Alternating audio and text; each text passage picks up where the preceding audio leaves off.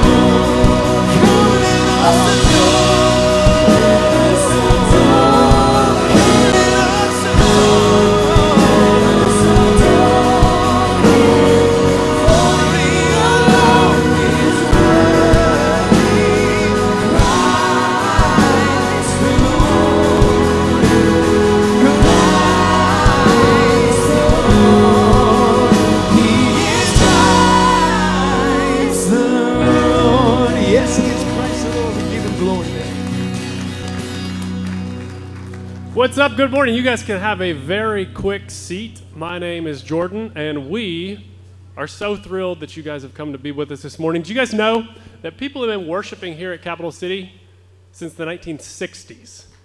Isn't that pretty cool? Huh? Yeah, I like that. I like that. So we got people in here, in this very room, who've been worshiping here for 60 plus years. That's really awesome. We also got people in this room who've been worshiping here for about 6 minutes. And I think that's pretty awesome, too. You know what? Scripture's very clear on this part. Seniority plays basically no role in the kingdom of God. Isn't that pretty neat? God's grace is extended to you if you just walked in the door or if you've been here since you were born. And that's what's so awesome about this place, and that's why we're so happy that you're here. And we just want to let you know how excited we are to welcome you to this place. Before we go any further in the service, though, I got a couple of things that we want to make you guys aware of. If you are new to Capital City, maybe you've got questions about who we are as a body. Maybe you've got questions about what it means to be a Christ follower. Maybe you've seen somebody get baptized recently, and you're like, what's that? Like, why are they dipping people in water? That's odd. Maybe you are thinking about getting baptized yourself. I don't know what your questions are, but if you've got them, we've got answers. We want to provide a place where you can get answers. So we do this periodically. We host what's called our Getting Started class. And it's not really a class, it's just an opportunity for you to get your questions answered, whatever they may be. So we're going to do that today, one time immediately following this service and once following the second service. So if you're here now, after the service, you can walk straight out into the lobby, take a hard left, you'll see the connections room there. That's where we're going to have it. Just walk in there. It's going to be very brief, very low key. All right. We don't want to be intrusive. We just want to provide a place for you guys to get your questions answered if you got them. Now, what's interesting about today is that it's going to be hosted by Ben Webb, the new guy. So I suggest that you guys try to stump him. Let's play a game called Stump the New Guy. All right. So if you got like a deep theological question, just walk in there and throw it at him and see how he does. Okay. I play this game with him fairly often. Basically, every time I see him, I got to warn you, he's pretty good. I haven't stumped him yet. He seems to know his stuff. But you guys can see what you can do. Whatever your question is, feel free to get in there and get that question answered. Second of all, it is Christmas time. If you haven't noticed, it's the holiday season, right? Anybody else excited? You guys like Christmas? Okay, all right, good. Well, we got a lot of stuff going on here that I need to make you aware of. First of all, our annual giving wall has kicked off. This is a really cool opportunity we have to partner as the church, to partner with some organizations, nonprofits in our community to connect people with stuff that they need, okay? So we have, you'll see out in the lobby, our giving wall. It has paper ornaments on it, and each ornament has two things. It has the name of an organization, and it also has an item that organization needs to connect with somebody who needs it. So the part you can play, if you want to, is you can walk out there, look at the ornaments, look them over, select an item that you'd like to purchase. Take that ornament with you this week, go out and purchase the item and bring both back next week, and we'll make sure that those items get to the organizations who can get them, ultimately to the people who really need them. All right, it's a great thing that we can do to impact our community here during the Christmas season. Really excited about that. So get involved with that if you feel so led. Second of all, we got a whole lot of events happening here over Christmas that we want to make sure you guys participate in. The first one coming up is in a week and a half, not this coming Wednesday, but the next Wednesday, which would be the 14th. Normally, you guys know we have our at 5:30 on Wednesdays, we have our fellowship meal, and then at 6:30, our growth groups meet. Well, we're going to switch it up on the 14th. The growth groups aren't going to meet. We will have our meal, but instead we're going to have what we call our good old-fashioned family Christmas. Okay, I don't know if you've been here the last couple years we do this. We all meet in here. Everybody meets in here at 6:30. We sing Christmas carols. We play games. We get the staff involved. They have some competitions, and we cheer them on while they do that. It's a lot of fun. Okay, it really is. So I encourage you to be here on Wednesday the 14th if you can be. And also Christmas this year, kind of interesting, it falls on a Sunday, as it tends to do every 7 or 8 years or so, which I think is really cool. We understand that you guys have traditions that you probably want to observe with your family, Christmas morning, all that. That's cool. So we want to make this as easy as we can on you. We're going to have two services. On Sunday morning, we're only having one service. It'll happen at 10:30. We're going to do the exact same service in our traditional Christmas Eve time slot at 5:30 the night before, okay? The exact same service. So if you've got traditions that you want to stick to with your family on Christmas morning, on Sunday, you can do that. Come to the 5:30 on Christmas Eve. But if you'd like to worship together as a family on Christmas morning, which I think is really cool, you can come at 10:30, and we'll do that again as well. The one thing I'm going to say to you guys, and they didn't tell me to say this, I'm just going to make a personal challenge. Get your family here for Christmas, okay? It's a really cool opportunity, and I love the traditions.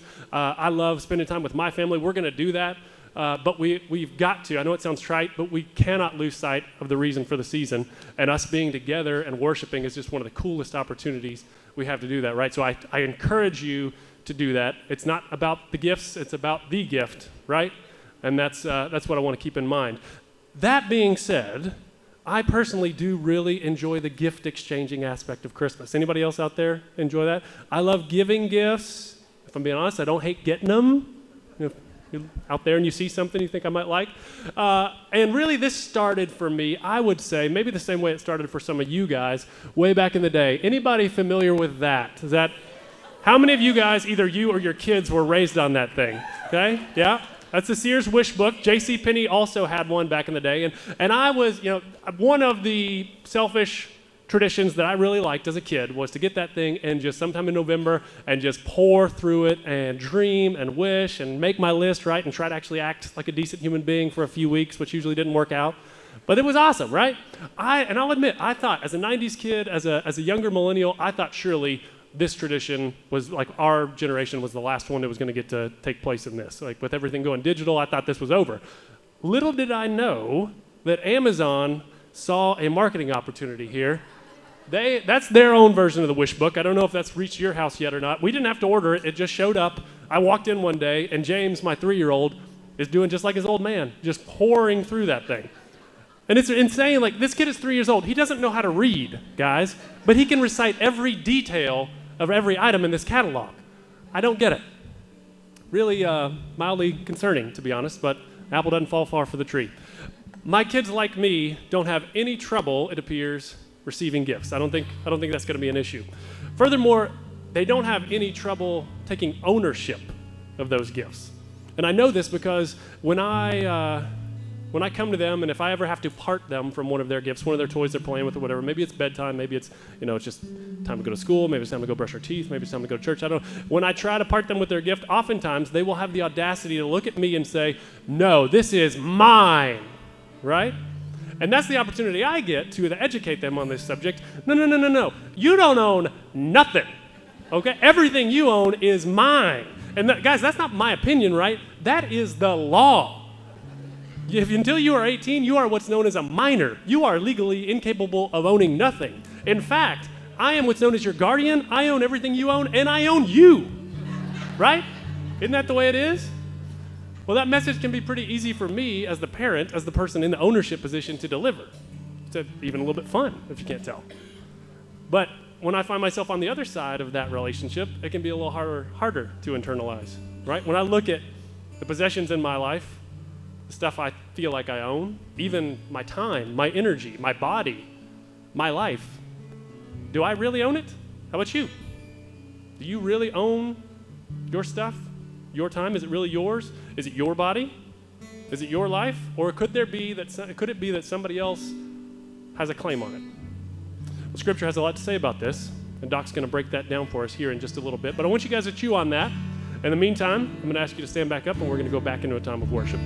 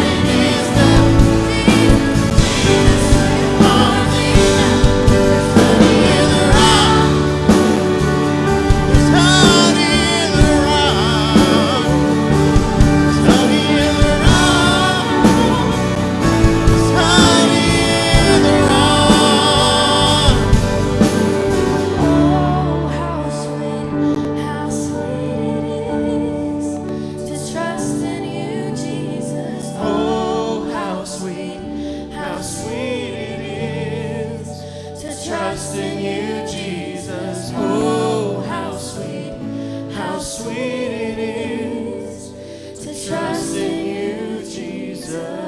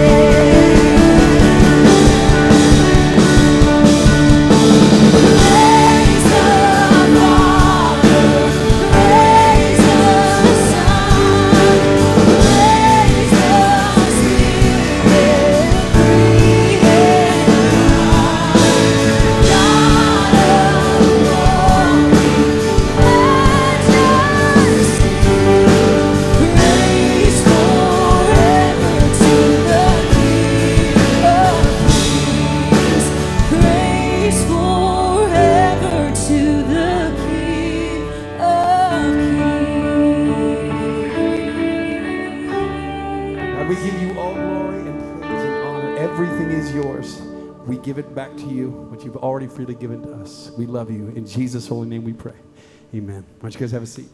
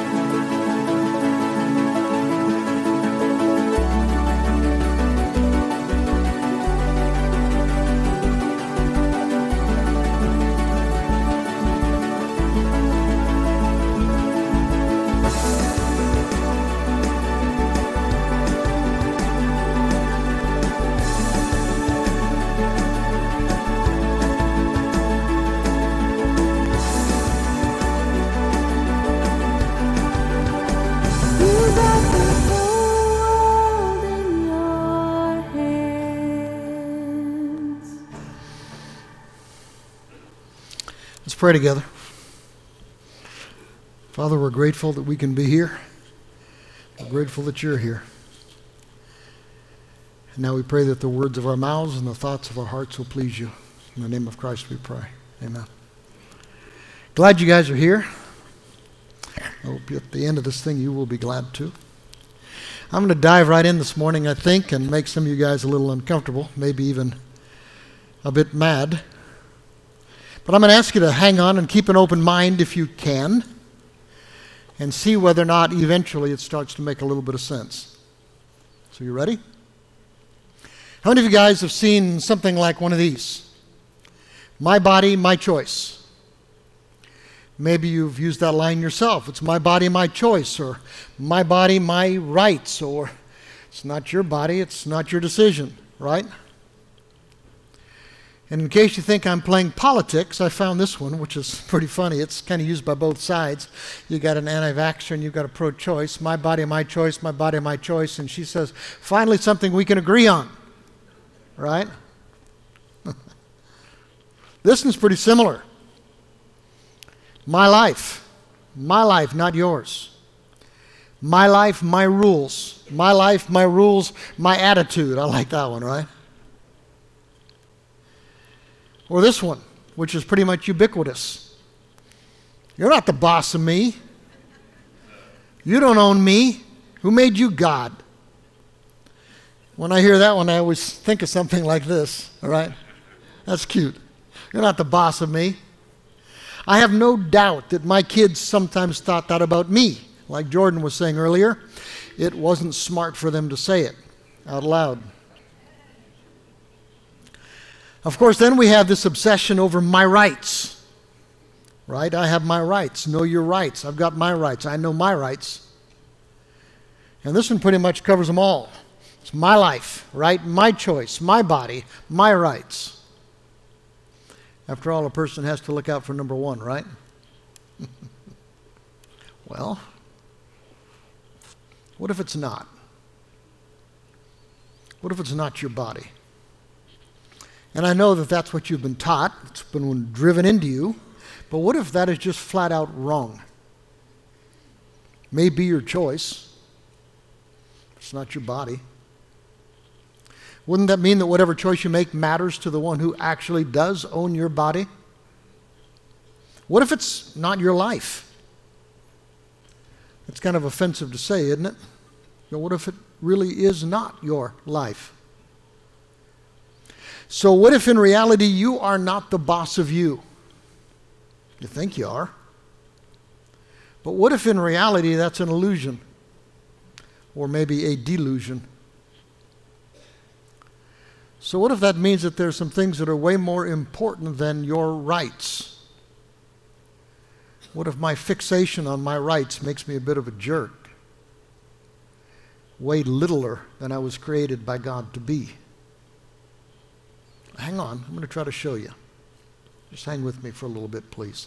Because I'm going to take you to one of the most un-PC texts in all of the Bible, certainly in the New Testament, which is our covenant with God.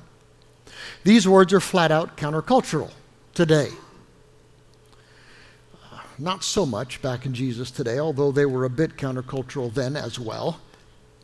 Being countercultural doesn't bother us here at Cap City because we think God's way is better than our culture's way. Do you? Makes life better and makes us better at life. But if you're looking for an excuse to cancel Jesus, I'm going to give you a good one this morning. This text ought to do it.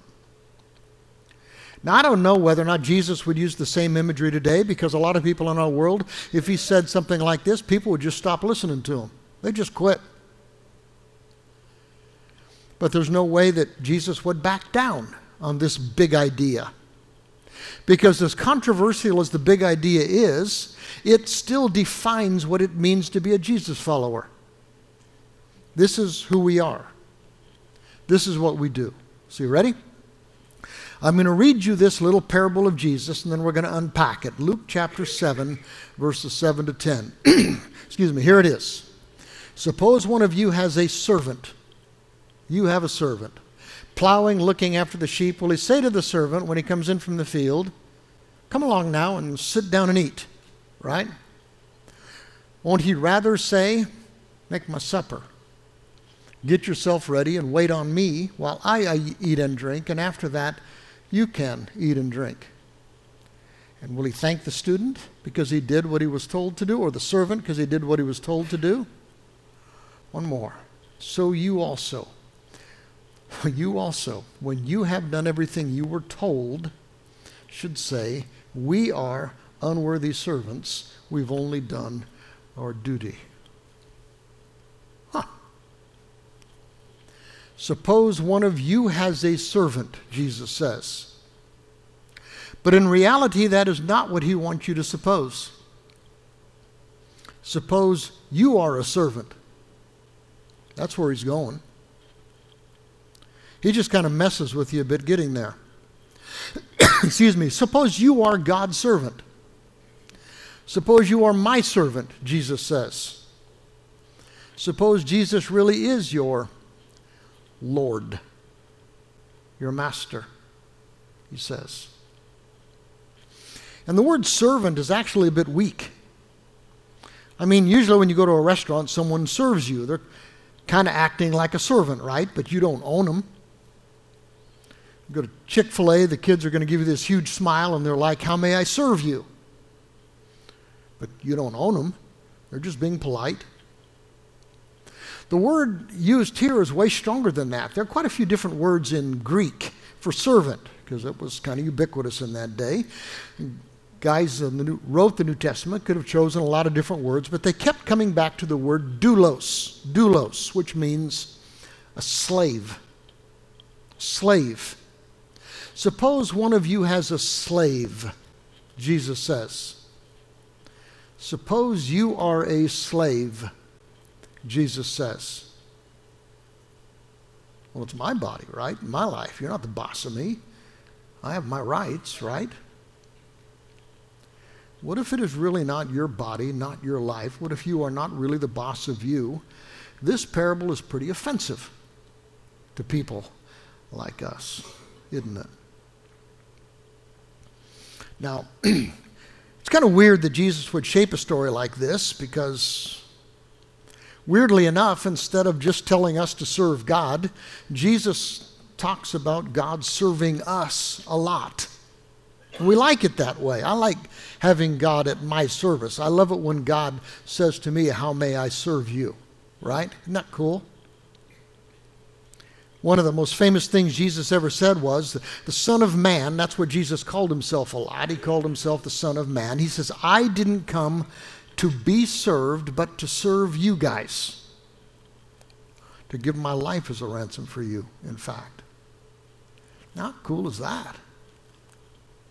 In fact, when Jesus had his last supper with his disciples right before he died, he says, I am among you as one who serves. And we celebrate Jesus serving us every single week when we gather around this Lord's table, right? Apostle Paul put it like this. He says, although Jesus was God, he didn't think of equality with God as something to cling to. Instead, he gave up his divine privileges.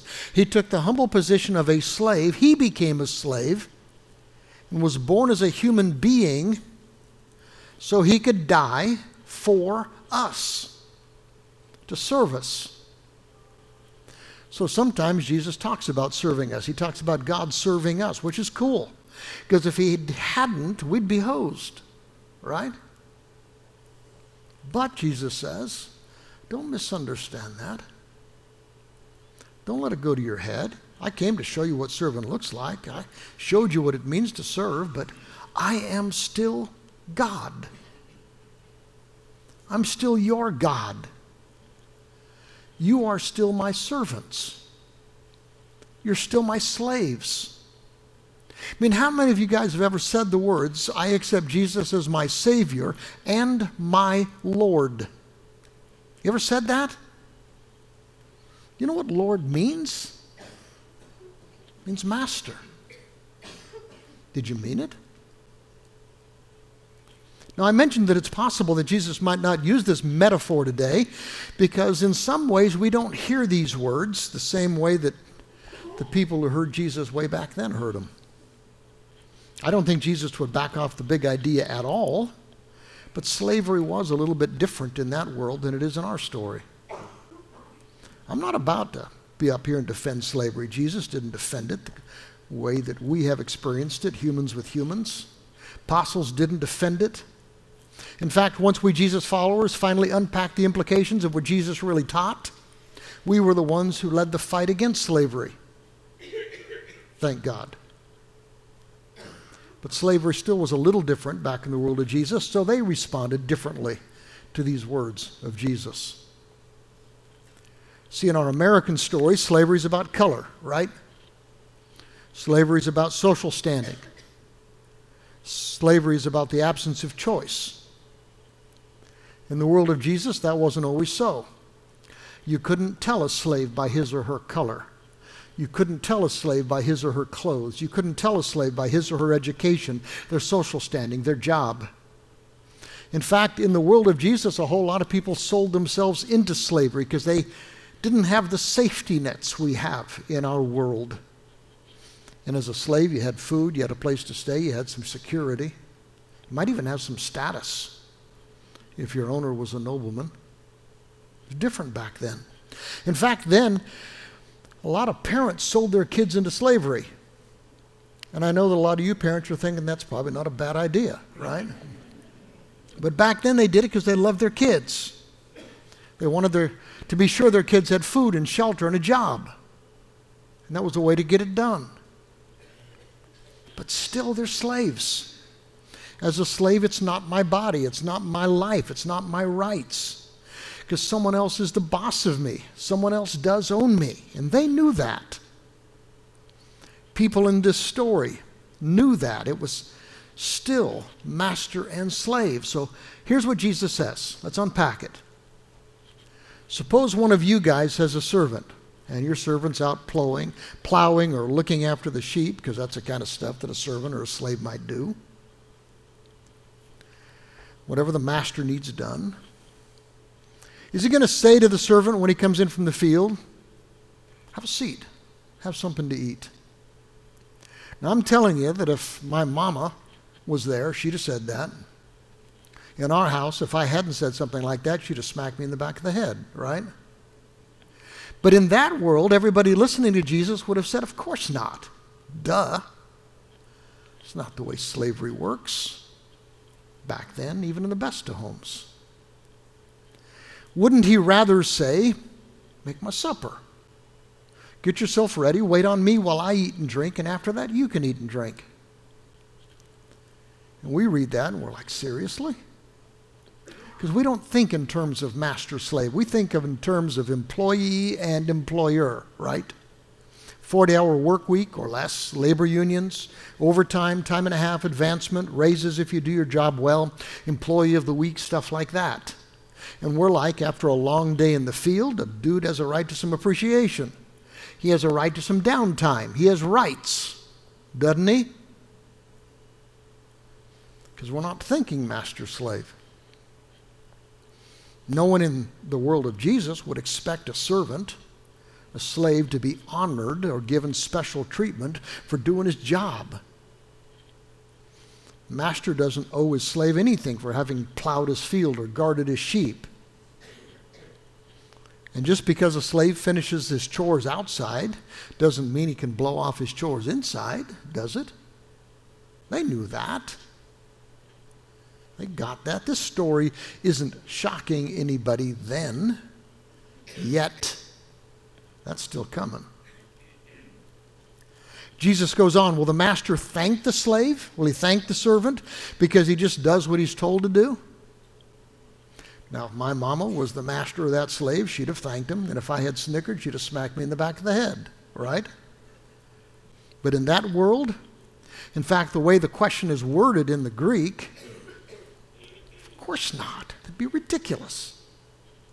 No one in that world would figure that a slave had earned special thanks for just doing his job. Jesus' story wasn't shocking anybody yet. That's still coming.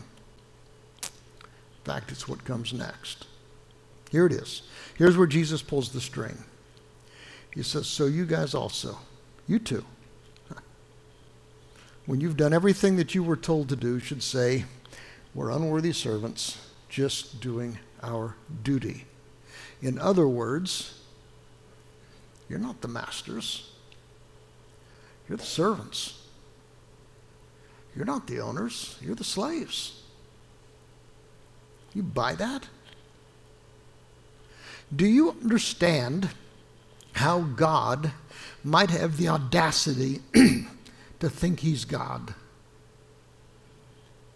Do you have to understand how God might have the audacity to think that what you think is your body, he thinks is his?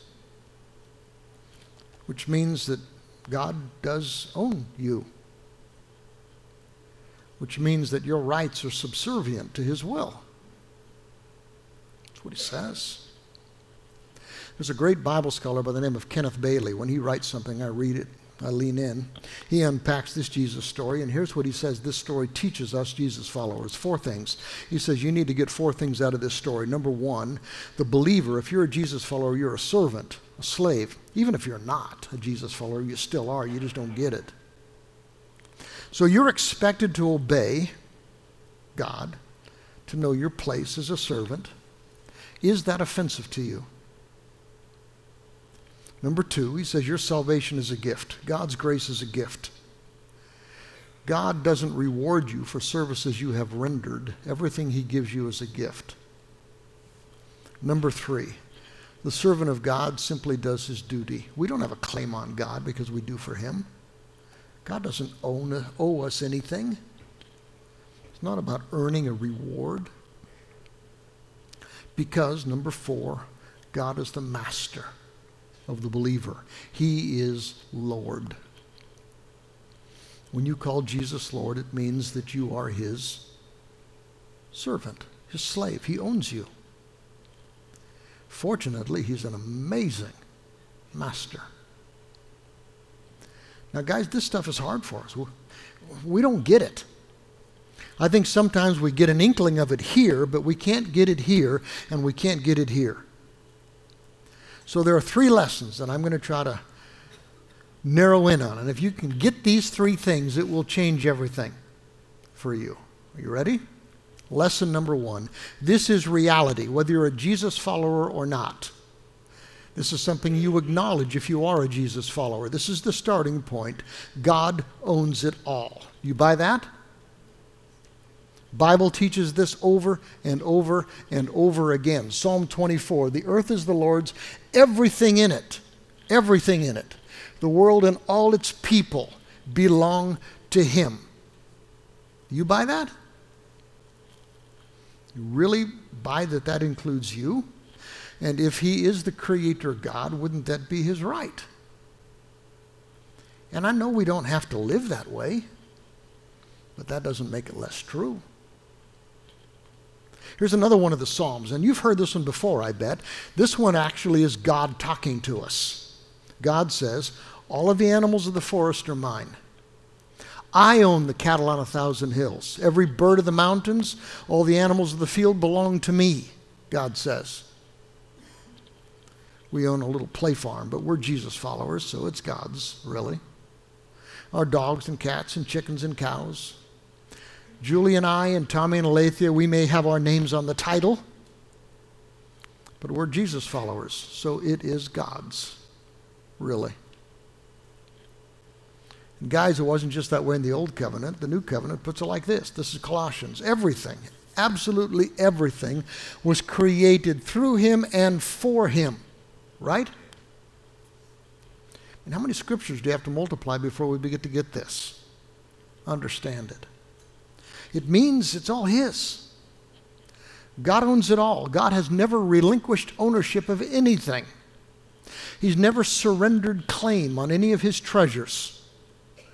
God hasn't died and left the earth to you or to me or to anyone else. It's his. It's a fundamental truth. It's a life-changing truth. As long as I'm confused about ownership,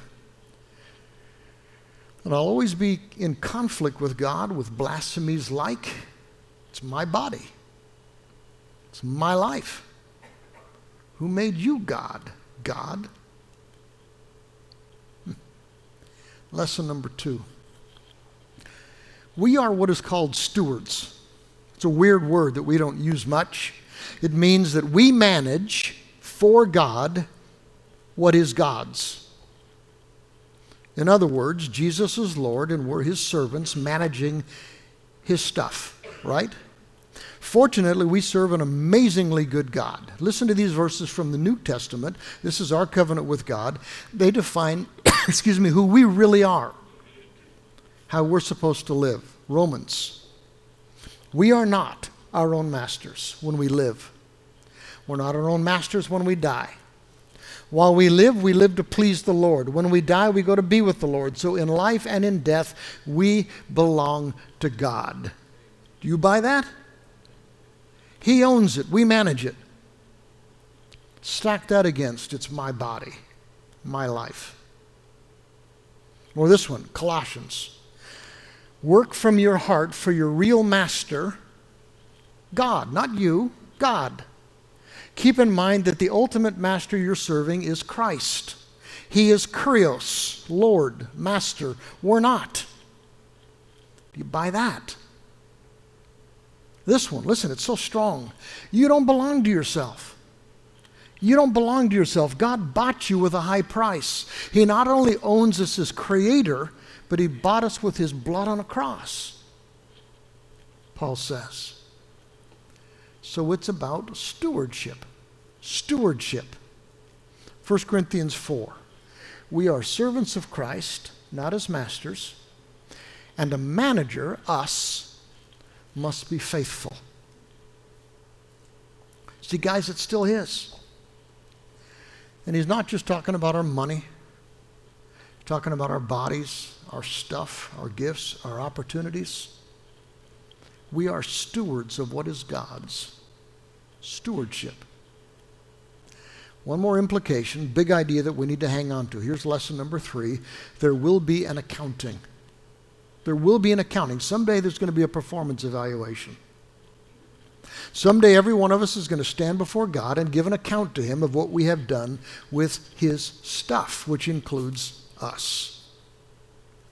Listen to these words from our new covenant with God. This is Romans, verses 14, verses 10 and 12. All of us are going to stand before God to be judged by him. Do you buy that? And every one of us will have to give an account to God. Do you get that?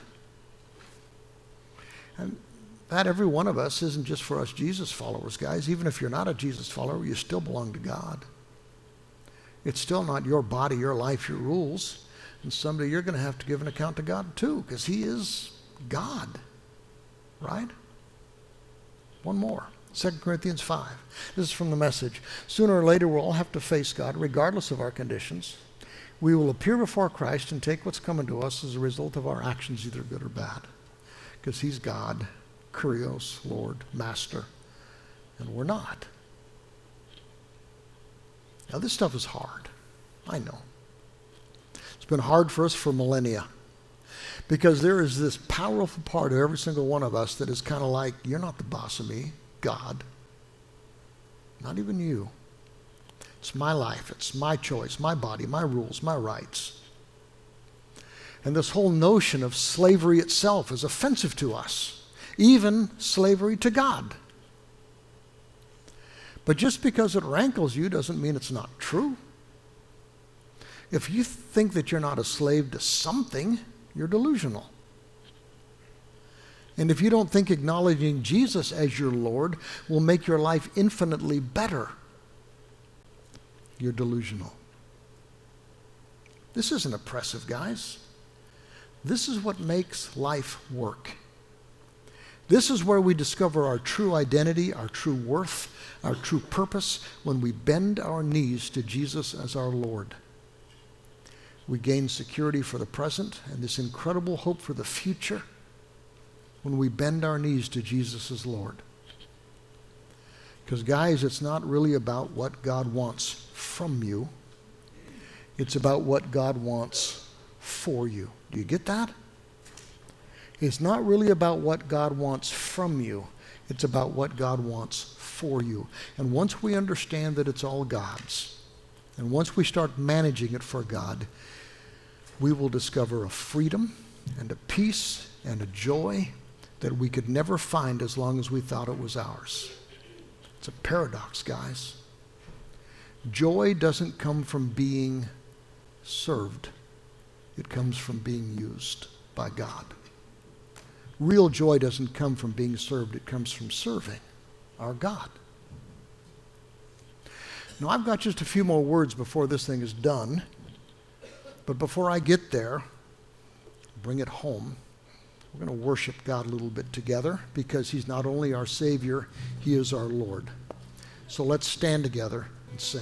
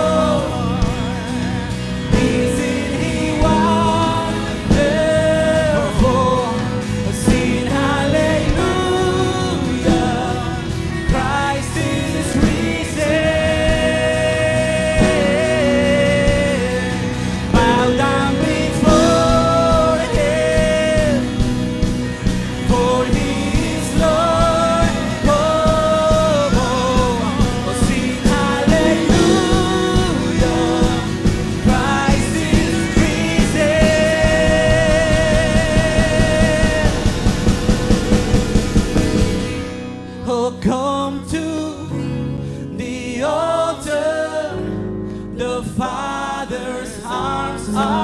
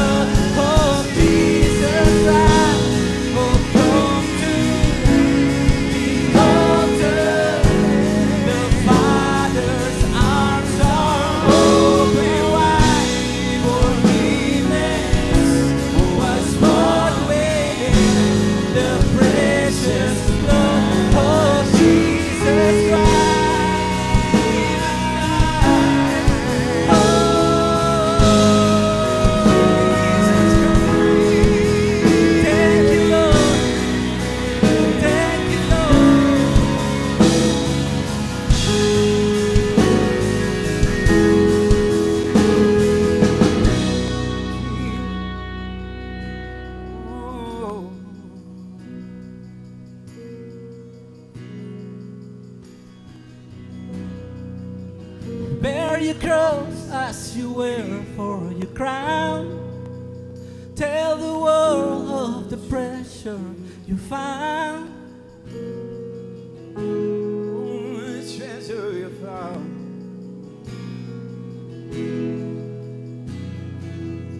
We give you all the glory. We give you all the glory. We give you all the glory. Christ the Lord. We give you all the glory. Yes, we give you all the glory. We give you all the glory. Christ the Lord.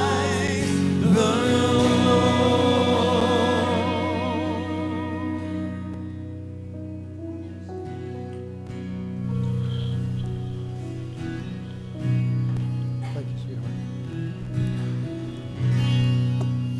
In just a moment, I'm going to invite you to go to one of the worship stations to give your first part back to God. This isn't on, is it? We good?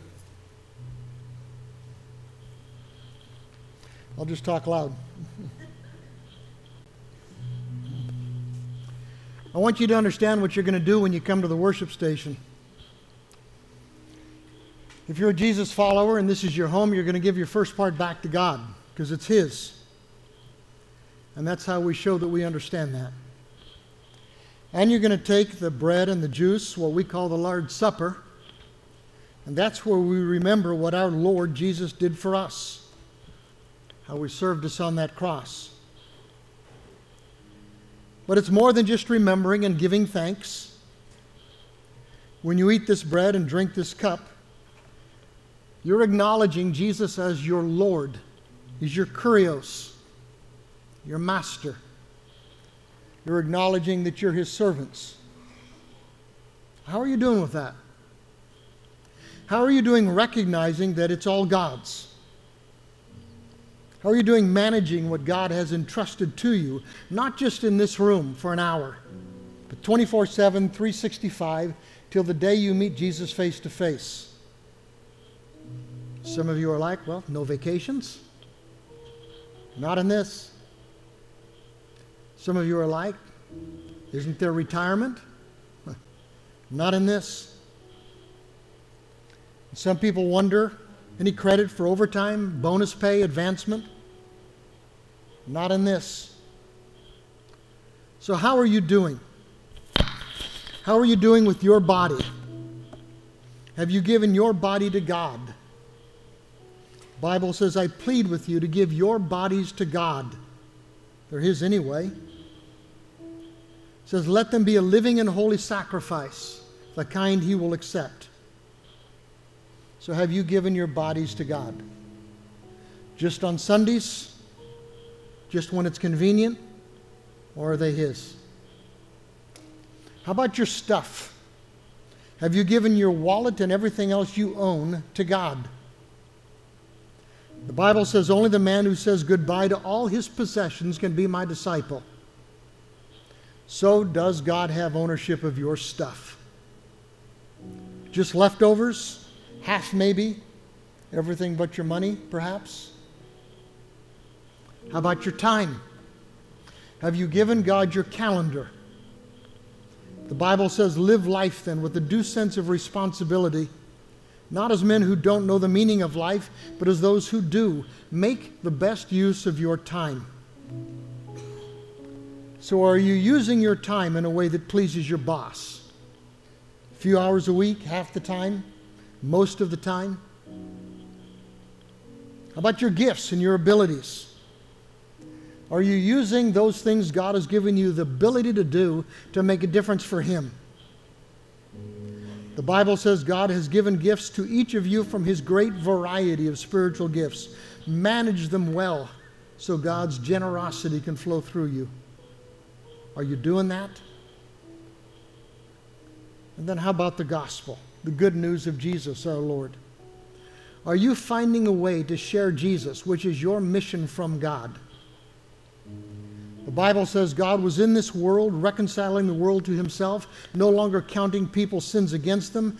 And this is the wonderful message God has given us to tell others. So are you on mission? That's stewardship, guys. He owns it all. We're stewards, we're managers of what is still God's, and someday we will give an accounting for how we have managed our bodies, our possessions, our time, our gifts, our mission. So before we go to these tables, I'm going to ask you to recommit yourself to Jesus as your Savior and Lord. Why don't you stand? And I'm going to read these things first, and then I'm going to ask you to say it with me, if you will. Here's the first. I acknowledge, God, that this is not my body, it's yours. And I'll manage it in a way that honors you. Can you read that with me? Together. I acknowledge, God, this is not my body, it's yours. And I will manage it in a way that honors you. And I acknowledge, God, this is not my stuff. It's all yours. And I'll manage the stuff you have entrusted to me in a way that honors you. Can you read that with me?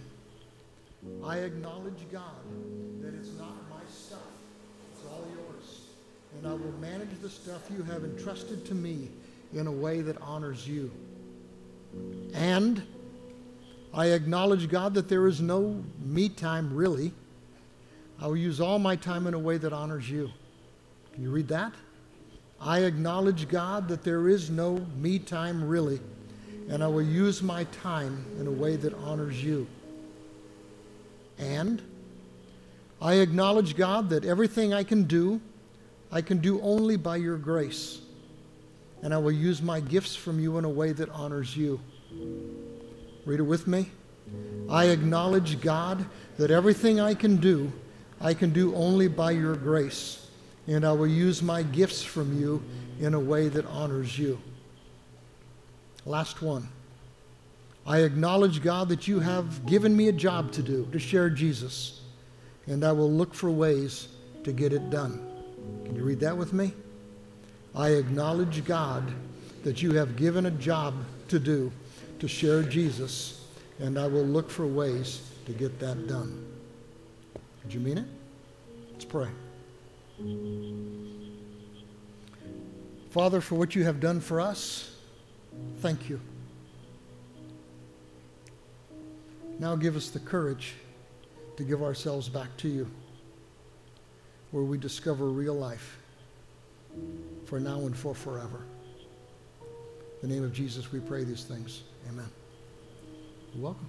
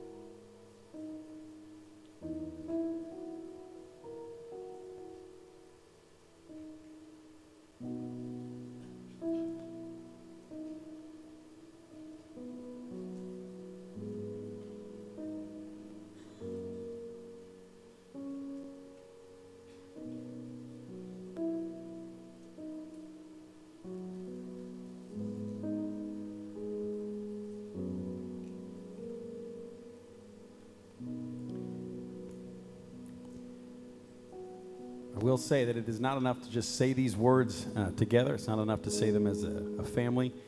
Hopefully you can hold each other accountable as you go out in this world. Because when we say words like, I believe everything I have and everything I own belong to God, it's something that should change the way that you act. It should change everything. You made all these acknowledged statements a few moments ago, but I want you to say one more as we leave this place today, the things that you believe in. Say this, I believe everything I have and everything I own belong to God.